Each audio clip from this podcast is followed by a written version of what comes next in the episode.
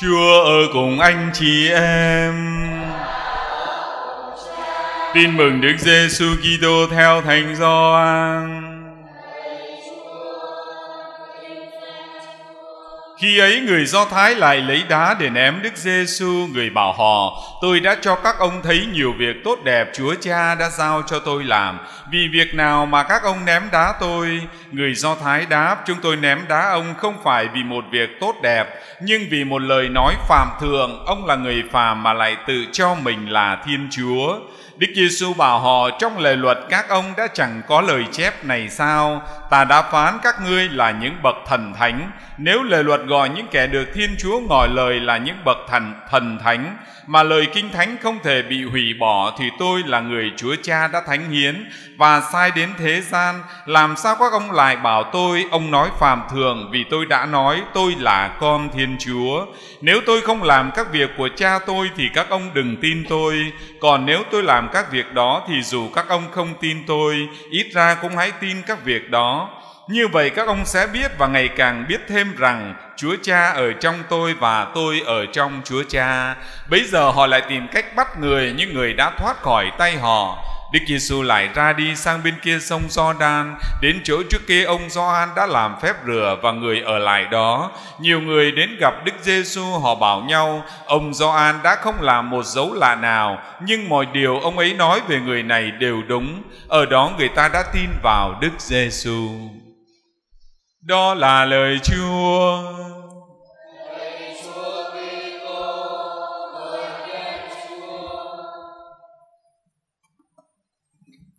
Kính thưa cộng đoàn, quý cụ ông, cụ bà và các bệnh nhân, cũng như quý ông bà và anh chị em đang tham dự thánh lễ trực tuyến với chúng con rất thân mến. Có một anh thanh niên, anh ấy bị à, đau chân, dĩ nhiên là một cái gì nó liên quan tới xương khớp á. Anh ấy à, tâm sự với con thế này, anh bảo rằng là con bị đau chân lâu lắm rồi. Thế thì đi chữa chỗ này chỗ khác nhưng mà nó cũng cứ giảm, nó lại lại, lại bị lại. Thế thì có một cái bà hàng xóm mà mới nói với con rằng là anh đi lòng thương xót đi. Anh đi anh xin Chúa chữa bệnh cho anh. Con không có tin. Con bảo rằng là có bệnh thì đi chữa chứ cứ đến nhà thờ là hết bệnh thì sao à. Thế nhưng mà cái bà này bà cứ nói mãi. Rồi rồi để anh ấy cũng đi.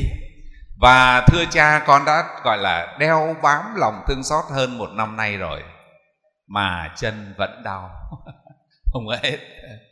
Kính thưa quý ông bà và anh chị em, khi anh ấy đã chia sẻ được cái điều này ra đó, cho thấy rằng là anh ấy đến với Chúa, anh đã có một cái cảm nhận khác à. Anh ấy bảo với con rằng là thật sự thì lúc đầu con cũng đi vì nể cái bà này thôi, mà con cũng nghĩ rằng là tôi cũng chỉ đi một hai lần thôi, nếu không hết thì tôi ở nhà. Thế nhưng mà cha biết đấy, đã hơn một năm rồi, chân vẫn đau mà con vẫn đi lễ à. Kính thưa quý ông bà và anh chị em, qua cái điều này để cho có lẽ rằng cái khởi đầu đó là cái đến để mà được hết bệnh.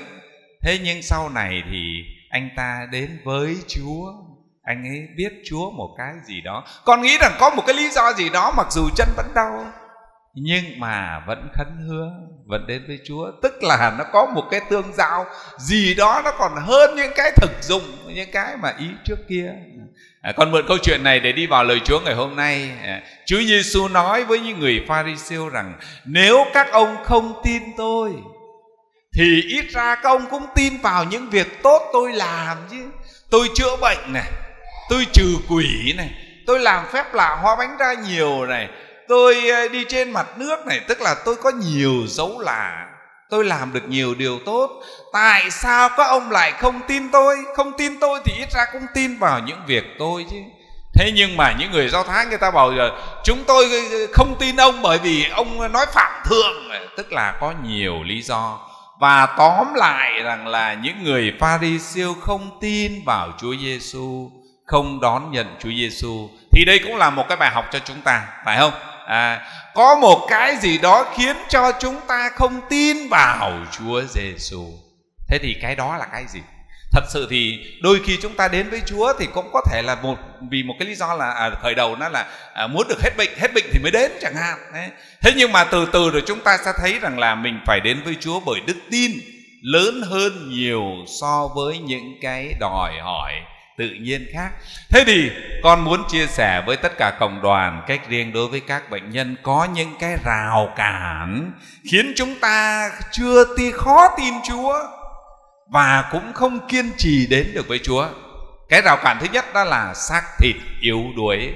Không biết ông bà và anh chị em cảm nhận thế nào, chứ con là con cảm nhận rõ nhất là cái này, xác thịt thì yếu đuối. Chúa Giêsu cũng nói với các tông đồ đấy, nói các môn đệ rằng là tinh thần thì có thể là nhanh nhẹn đấy. Như ông Phêrô ông bảo rằng là cho dù cả thế giới này có bỏ thầy, có chối thầy thì con cũng không bao giờ chối thầy.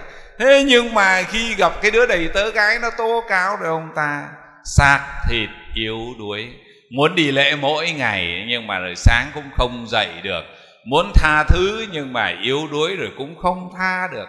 Chúng ta thấy rằng là sắp tới đây chúng ta sẽ nghe trong ngày thứ năm trong vườn cây dầu đó, Chúa Giêsu dẫn ông Phêrô, Gia-cô-bê và Gioan vào trong vườn Gethsemani để cầu nguyện. Chúa Giêsu đi lên một chỗ để mà cầu nguyện rồi quay lại, thế mà ông ngủ. Chúa bảo rằng giờ này mà anh em còn ngủ được sao? Anh em không thức nổi với thầy một giờ sao? Rồi Chúa lại ra cầu nguyện, quay lại lại thấy ông ấy ngủ. Có lẽ rằng các tông đồ không muốn ngủ đâu, nhưng ông bà anh chị em đi lễ thì con tin là ông bà anh chị em chẳng chẳng muốn ngủ. Ông bà anh chị em không muốn ngủ, ông bà anh chị em cũng muốn sốt sắng đó, nhưng mà người ta bảo rằng nó, nó ngủ từ trong ruột, nó ngủ ra đó, chúng ta không có làm chủ được. Đấy, vì xác thịt yếu đuối nên là nhiều khi muốn gần với Chúa, muốn tin Chúa, muốn đi theo Chúa nhưng mà yếu đuối xác thịt. Thì cái cảm nhận này cũng giúp cho chúng ta biết đi xưng tội, biết cho chúng ta biết khiêm tốn. Lạy Chúa, chúng con yếu đuối nên là đi theo Chúa chúng con chúng con cũng không có cũng không có gọi là trung tín, trung thành với những cái ý muốn của chúng con. Tinh thần thì nhanh nhẹn nhưng mà xác thịt thì yếu đuối. Rồi cái ý thứ hai, cái gì đang ngăn cản chúng ta khiến chúng ta khó tin Chúa? Đó là ý Chúa thì nó khác hoàn toàn với cái ý của mình. Đấy, ngày hôm qua chúng ta mừng lễ lễ gì nhỉ? À, lễ truyền tin. Ngày hôm qua chúng ta mừng lễ truyền tin, sứ thần truyền tin cho Đức Mẹ, tức là thiên thần báo cho Đức Mẹ biết ý của Chúa là làm sao. Ý của Chúa là thế nào? Ý của Chúa là Đức Mẹ có thai. Đức Mẹ bảo làm sao chuyện ấy xảy ra được, bởi vì tôi là, là, là trinh nữ mà, tôi đâu có biết đến chuyện vợ chồng. Đấy là ý Chúa đấy. Ý Chúa là người trinh nữ mang thai. Thì con nghĩ cái điều này là không thể tưởng tượng được, không có thể nào mà tưởng tượng được. Thì đấy là cái ý của Chúa, nó, nó, nó rất là lạ lùng và điều khi nó còn ngược nữa. Đấy. Rồi sứ thần báo tin cho ông Giuse như thế nào? Ông Giuse thấy Đức Mẹ mang thai mà không phải là của mình đấy, thì ông Giuse cũng thương Đức Mẹ, không muốn Đức Mẹ bị tố cáo, nên là ông Giuse cũng thôi thì cái nỗi này thì chịu đựng. Thì ông Giuse muốn trốn đi một cách âm thầm để không có tố cáo, coi như là không có không có không có làm lớn chuyện này ra.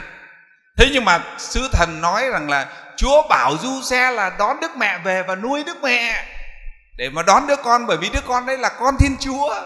Thì chúng ta cứ đặt mình là Thánh Giuse để chúng ta sẽ thấy ý Chúa gì mà kỳ vậy, mà lạ lùng vậy, mà nó, nó, nó thế nào đó. Đấy, chính bởi ý Chúa không như ý chúng ta nên là chúng ta cũng, cũng có cái gì đó rất khó. Để trở lại cái câu chuyện của cái anh đó, phải không? Nếu mà anh ấy bị đau chân, anh đến với Chúa một ngày, hai ngày, một tuần hay là chín ngày anh hết đau chân liền ấy, thì cái chuyện anh ta đi theo Chúa xem ra nó, nó dễ lắm, bởi vì nó, nó đúng cái ý của mình, nó đúng cái ý của mình. Thế nhưng mà nhiều khi ấy, ý của mình là lạy Chúa xin cho con hết bệnh, thì lại càng đau bệnh.